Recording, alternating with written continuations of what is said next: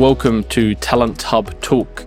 I am Ben Duncan, and this is a place where prominent and inspirational figures from both the local ANZ and global Salesforce Ohana share their stories.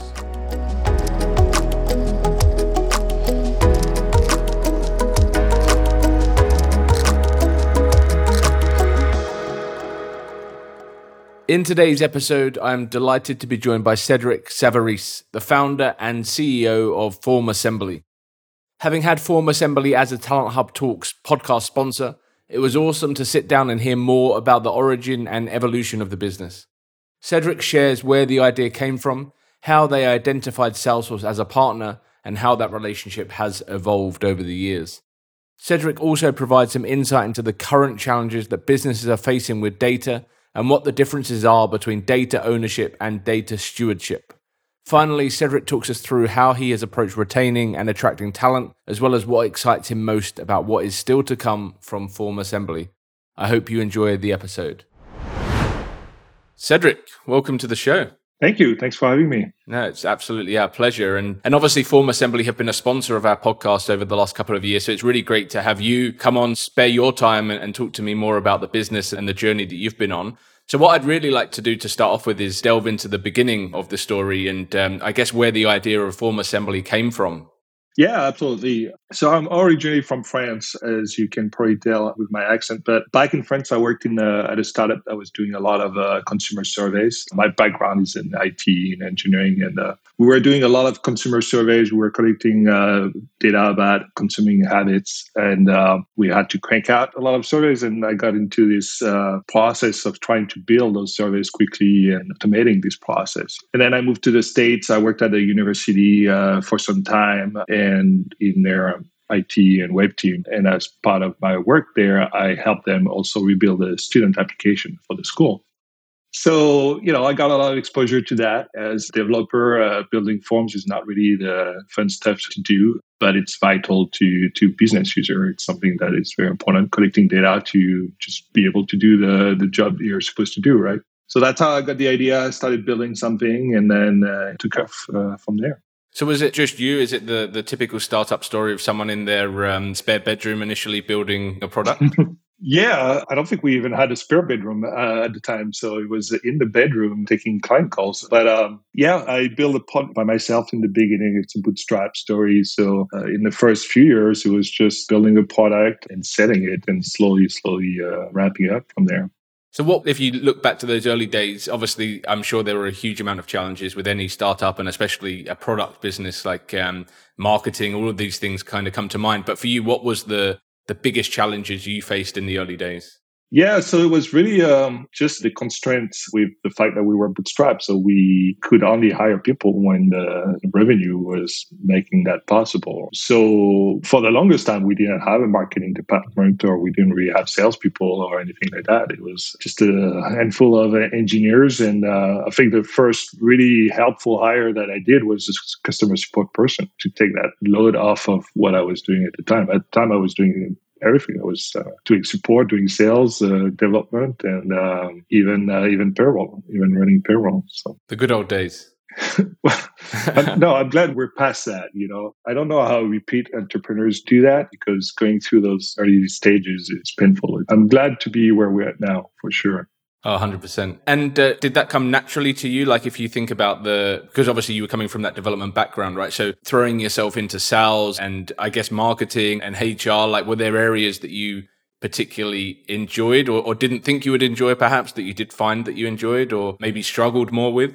I mean, I certainly struggled with everything uh, way too much, right? At some point, you need to be able to rely on other people who, who know that better, right?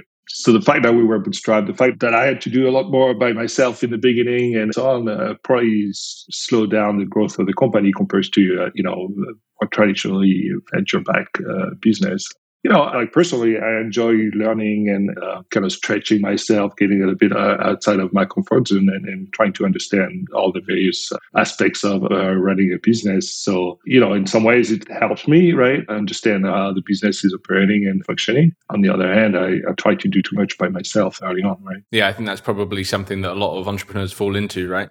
So a lot of the audience, a lot of the people listening to this are coming from a Salesforce background. So they'll have heard of the product, they might have used it, and they, they might have installed it for one of their customers or their current employer. But when you built the product, it wasn't, am I right in saying you weren't building for Salesforce specifically? That came, like that integration came further down the line. So when did it become obvious that that was the right play and a really good match and product fit? Yeah, so very early, I think we've been a partner since 2008, right? So it's already a long partnership. And it came about because a customer mentioned it to me. Like I didn't know about Salesforce at the time, hadn't been part of you know the tools uh, that I was using. And they just mentioned it. They say, "Oh, it would be nice if your product could integrate with Salesforce." And I investigated, and Salesforce really was, and they still do. They made it very easy for other vendors or their products to integrate with it right? You could get a developer account for free. You could uh, build an integration. And then you had that exposure through the marketplace, which for me was huge because I didn't have a marketing department or any marketing experience and so on, right? So I was like, oh, that's great. I can be on the marketplace and the product can sell itself, right? I don't need to worry too much about that so that was very very uh, helpful. So that's how we started. And um, you know uh, at the time you could be on this program for free or you had to pay a small small fee to be part of that partnership. Since then it has changed quite a bit right? But uh, early on it was very easy to, for us. And that's been fueling our growth uh, ever since right most of our customers are integrated with salesforce. Most of us find us because of our partnership with salesforce and the range of our customers the fact that we can work from nonprofit to fortune 500 companies thanks to our salesforce uh, partnership. Have you ever gone back and spoken to that customer that uh, that mentioned salesforce originally and said you know what? That was a great moment in our journey it's true. I should uh, we changed our email uh, provider since then i think. So I'm not sure I could uh, even find that uh, email exchange. But yeah, that would be a good one to to go back to yeah, for sure. Yeah, for sure. I mean, we still have customers from from that time period, right? Some of our oldest customers are yeah. Yeah, absolutely. So I know obviously um, products need to evolve and continually, right, to keep up with uh, competitors and the demand in the market. You recently, or one of your more recent product releases was workflows. Yeah. What can you tell? Because in the Salesforce world, we know what a workflow is from a Salesforce perspective, but from Form Assembly, what does a workflow do and what problem is it solving for customers? So what we do, uh, especially with regard to Salesforce, is that we enable a data collection process, which is typically the beginning of some sort of workflow automation, right? You collect data, you, you get into Salesforce, and then something else happens, right? And with workflow, what we recognize is that we want this process to be easier for our customers to do within our product. So it's not just, oh, I'm collecting data and then I'm going to set up some approval process in Salesforce, for instance. It's like, let's do it all in one place. And then when it's approved, it can still flow, flow into Salesforce, right? So that's that's the first thing, and then the other aspect is that data collection processes often involve more than you know one form or one person filling one form, right? If you think of a, a more sophisticated example, is a student application, right? A student application they may have the main application, and then they may have supplemental forms uh, depending on eligibility. They may have a you know housing request or financial aid request, and that can be routed to different people, right? So those are the more sophisticated use cases that we cover with uh, with our workflow. And you're you're operating in a space that is complex and ever changing, right? The data world, different countries, different requirements, different legislations. You know, it's complex, and and things have probably and well, not just probably, they have definitely changed over the years since you built the the business initially to now. And I'm sure there's changes every day, week, month, year. So how how do you keep up with that amount of change and the, the legislations, and how challenging has that been? Yeah, I mean, for sure. I mean, since we started, uh, there's been uh, a lot more uh, regulations around data privacy that have come about. The GDPR in Europe uh, was uh, one of the biggest ones, if not the biggest one. There's been a few more in the US uh, since then. It has definitely become a major concern for pretty much every customer that we talk to, whether they're in the US or, or elsewhere. People see data as a, obviously an asset, right? They, uh, you need to to collect data to power your business, right? But it's also a liability. There's a risk associated to collecting data. You're at risk from a privacy breach, a data breach, and um, being sued for it, or, or having some sort of a business impact that you need to worry about, right? So, and I think people are more and more conscious about this liability aspect, right? You you hear those horror stories about data breach and identity theft and, and, scams and fraud and all the stuff that can happen when, when data is mishandled. So not only you uh, can become a target of fraudsters, but then you can be uh, fined by government entities, and then you can use your customers or you can be sued by your customers, right? So there's uh, definitely a lot of things that people are worried about, and that's why we, uh, as a company, we we chose to invest a lot in security and compliance, right? We make it a big part of uh, how we operate as a business and the value that we provide to to our customers, whether it's collecting certifications that are audited by third parties, whether it's the internal training and all the features that we put into the product, we really try to do our best to provide some level of comfort to our customers on how their data is handled while it's in our care and also what else we can do to help them with meeting their not only their obligations with regard to you know the law but also meet the expectation of their customers right? Because now when you share data online you have different expectations right? It used to be that people just could do just whatever they wanted with your data, right? They could resell it. And that's no longer the case, or at least uh, not as easy as it used to be. Yeah, it's a it's a fascinating space, and I think it's ever evolving, right? So you can never kind of rest on on anything in this space. And we've seen recently in Australia some large data issues with some of uh, the biggest companies in Australia, and but it's not just a problem for big companies, right? And I think that's that's something that me as a small business, I, I maybe don't give it as much attention as I should because I think, well, I'm a small business. How's my data gonna? But it really is important, right? It's important to everyone. And I know there's um, on your website, you talk about the difference between data ownership and data stewardship. Mm-hmm. So, for listeners, can you kind of explain the differences and where that kind of stands? Yeah, absolutely. So we, you know, we collect data on behalf of our customers. That data, so first of all, it's not our data, right? It's our customer data, but they themselves get that data from a person, right? So if you fill out a form and share your information, first and foremost, this is your personal information. That's your data, right? If you think about it. The business that owns it, that collects it, we don't think that they own it in a sense that they can do whatever they want with it. They cannot just resell your, your personal information like that without meeting some requirements. So in some cases, it's legally uh, enforced, right, uh, with the GDPR in Europe or the CCPA in California and Australia has their own uh, data privacy laws where that puts an onus on the business to follow some some rules, like at the very least, like disclosing why they are asking you to share your information, what they're planning to do with that information, right, and getting your permission, your consent on whatever it is that they're going to do. So this idea of data stewardship is to say you no longer collect data and then own it to use as you see fit. You have a responsibility with the data, right? It's not your data, it's your customers' data, it's your employees' data, whoever that is. You have a responsibility to, to it. You have to take care of it and you have to be a good steward of that data while it's in your care and so there's a lot that goes into it, whether it's, you know, making sure that you minimize the amount of data that you're collecting, right, to only what you need and you only keep it for as long as you need, making sure that you secure it, you store it in a way that's safe and secure, making sure that you get consent from people to use that information and so on, right? But that's the main difference between data stewardship and data ownership. So how does a product like Form Assembly help a customer be a good steward of data? Yeah, so there's a few things that we do in the product or as an organization to help our customers and to help ourselves be good steward of data. So part of it is through education, providing uh, webinars and white papers on how they should be collecting information, what sort of uh, disclosure they need to make, uh, what sort of how to get proper consent from people, Part of it is product itself, how it can help secure information while it's being collected, while it transits and, and eventually flows into your information system, be it Salesforce or, or something else.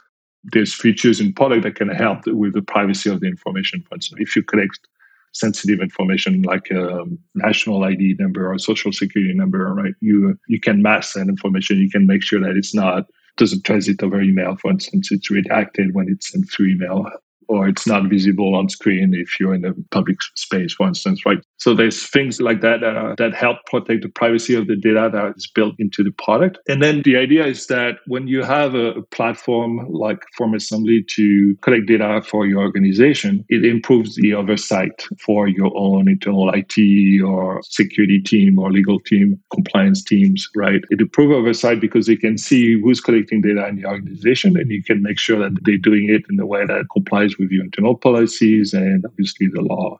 Yeah, I mean, I think it's really interesting because anyone can put a form on their website, right? Like I could get a developer to build a form on my website, but I wouldn't think of all of those things. And I could be capturing data and, and doing like a, a web to lead within Salesforce, but I have no prior knowledge of all of the data landscape and the requirements that are on me and the risk factors. And using a product platform that you guys provide kind of takes care of all those issues for me as long as I'm working with the product and, and you know collaborating with the teams internally at Form Assembly to get the right advice. Yeah, absolutely. And I think that's a big challenge for um, the CIOs, the CTOs in a large organization. It's very hard to keep track of who's doing what because anybody can sign up and use SurveyMonkey or some other products out there to start collecting data. And it's getting harder and harder to do it properly and to do it right the simple fact is that you know if you have an opt-in like your typical newsletter right where you get a name and email address and you ask someone to check a box to say yes i want to receive your newsletter right? The simple fact that your checkbox should not be checked by default for instance is not something that people necessarily know about but if you get it wrong, you might get in trouble with regulators in Europe because that's against the GDPR regulation, right? So it's getting harder and harder to do it right. And for people who, whose primary responsibility is to protect the assets of the organization, like the data, it's a tough thing to do when you don't see what people are doing and when they're kind of going on their own. Yeah, I, am just thinking now about like when I've bought products and, you know, you get to the end of the buy section and it's like a lot of those are ticked, you know, like, oh, do you want to receive our newsletter and special offers and things like that? So, yeah, it's interesting that a lot of companies do have that by default. Right. And if you're a marketer, you want to have it by default because you get, get more people to check it to. Oh, of course. You basically enroll into it, right? There's a fine line between dark patterns, right? Those patterns are designed to really trick people into doing things that they probably wouldn't want to do if they really uh, thought about it. And so it's tempting to do as a, as a marketer or as a salesperson, but it's getting more. So not only can get you in trouble with regulators, but it's also uh, not what consumer come to expect uh, from you know trusted vendors and partners and businesses they do business with, right? Yeah, absolutely. Now, I obviously I'm a recruiter, so I'm I'm interested in this topic as well because you know you operate in a very competitive market. The tech field over the last couple of years, it's been crazy where there's been so much demand and you know competition for top talent. How have you approached that, and how how do you kind of feel that you have, I guess, come up with ideas to retain staff as well and make sure that the growth is continued because you're not losing staff as, as quickly as you're growing?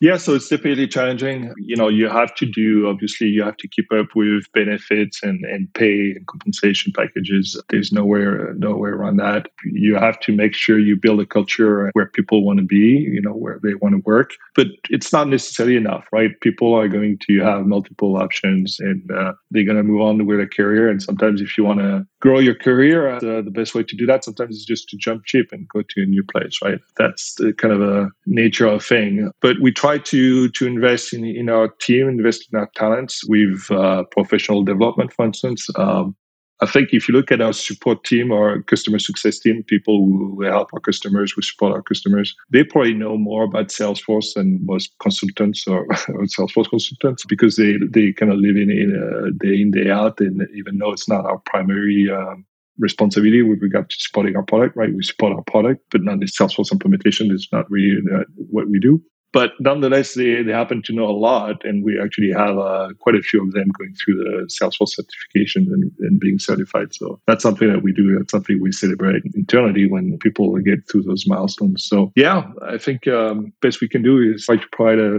place where people want to work and where they can continue to grow and, uh, and professionally, right? Yeah, it's interesting uh, that you acknowledge sometimes people will leave, and that's you know that's right for their career, and that's great. I think we see a lot of times, you know, when people do resign from jobs, they get a lot of pressure put on them to stay mm-hmm. because it's beneficial for the company, but you know it might not always be the right thing for them. So, as a CEO that acknowledges sometimes, you know, people will leave, that's refreshing to hear. You're a remote first business as well, and, and I think that's not driven purely by COVID, right? That's something that you've you've always been kind of passionate about.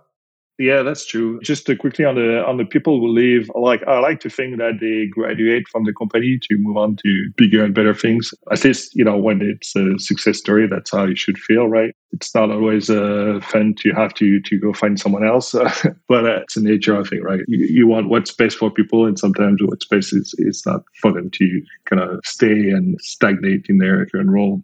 But yeah, we, we've been a, a, remote organization for many, many years prior to COVID, which I think uh, really helped us. Obviously, through COVID, uh, really didn't have to change much in terms of how we operate as a business. And we, we kind of design our culture around being a remote organization, like the way we work, what we value, our core values are all designed around this, this remote work culture. So it's worked for us. It served us well to really be able to retain uh, and attract talents from all over the world, right? We're not tied to a specific geography, but it used to be a stronger uh, hiring benefit, right, than now since uh, it's COVID. A lot of uh, businesses uh, have moved to, to remote or fully remote. I like to think that we still do it better than, than most, but it's no longer a very uh, competitive advantage.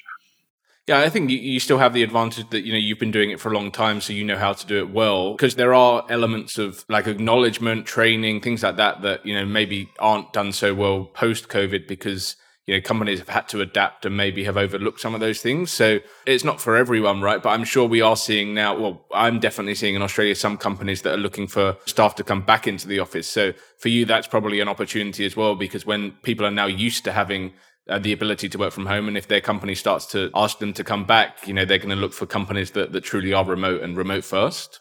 Yeah, I think for sure. I think you could probably tell that the majority of people would rather stay remote, stay working from home, or at least have some flexibility. We lost people who just even want to stay remote, right? They would rather go back to uh, an office environment. And, you know, I get it, right? It's not necessarily for everybody. It does require you to have a bit of a quiet place in, in your home where, where you can work. And there's some downside to being remote. Obviously, there's less face FaceTime. It's harder to socialize. It's harder to communicate well with people. And so, like, you have to be aware of it and you have to work harder for to make it work in that sense. Yeah, absolutely. So it's been interesting to hear the journey that you've been on and uh, obviously keeping up with um, requirements and, and, legislations and regulations and, and all those things. Because you've been running the business for a number of years, what still really excites you about what's to come from Form Assembly and, and the, the journey that you're still to go on? Yeah, I mean, the company is doing better than ever. Uh, it's stronger and larger than ever. So there's always kind of the next ambitious uh, milestone or project or feature to roll out. But I think what really keeps me excited about the, the company is just seeing what our customers do with our product. The type of customers we're able to serve and the, the type of use cases that they have is just fascinating to me. Through Form Assembly, we facilitate things like signing up for uh, one of the biggest uh, race in the world, like the Boston Marathon, or you can can enroll into a school or you can file a, a complaint to a city, uh, to one of the largest cities in the world. You can get benefits from nonprofits, right? And a lot of those activities that people do through sign up for, enroll into are things that can be life changing, right? That can be very important events in, in their lifetime. And just the fact that we are there to facilitate that experience is, I find that really rewarding. So that's really what keeps me excited about the job. Yeah, it must be incredible when you yourself fill out a form and you know that it's your product that's that's helping that customer collect that data. Yeah, yeah, for sure. I didn't know, but my uh, my son goes to a school that uses our product, and I didn't realize it until uh, we actually got to fill out a form at some point. Yeah. Well, look, thank you so much for, for both today and also the support with the podcast over the years. It's been an absolute pleasure and, uh, yeah, really, really interesting to hear the story and, and looking forward to seeing the continued growth and, and journey that Form Assembly goes on. Yeah, thanks a lot, Ben. That was a pleasure. Thank you. So that's a wrap for this week's episode, and thank you very much for listening. I hope you enjoyed the chat, and if you did, please make sure you have subscribed for future episodes that are coming through. I would also be very grateful if you would consider leaving a review on your chosen podcast platform, as five star reviews will help us to reach more trailblazers from across the world. I look forward to sharing another episode with you soon, and thanks again.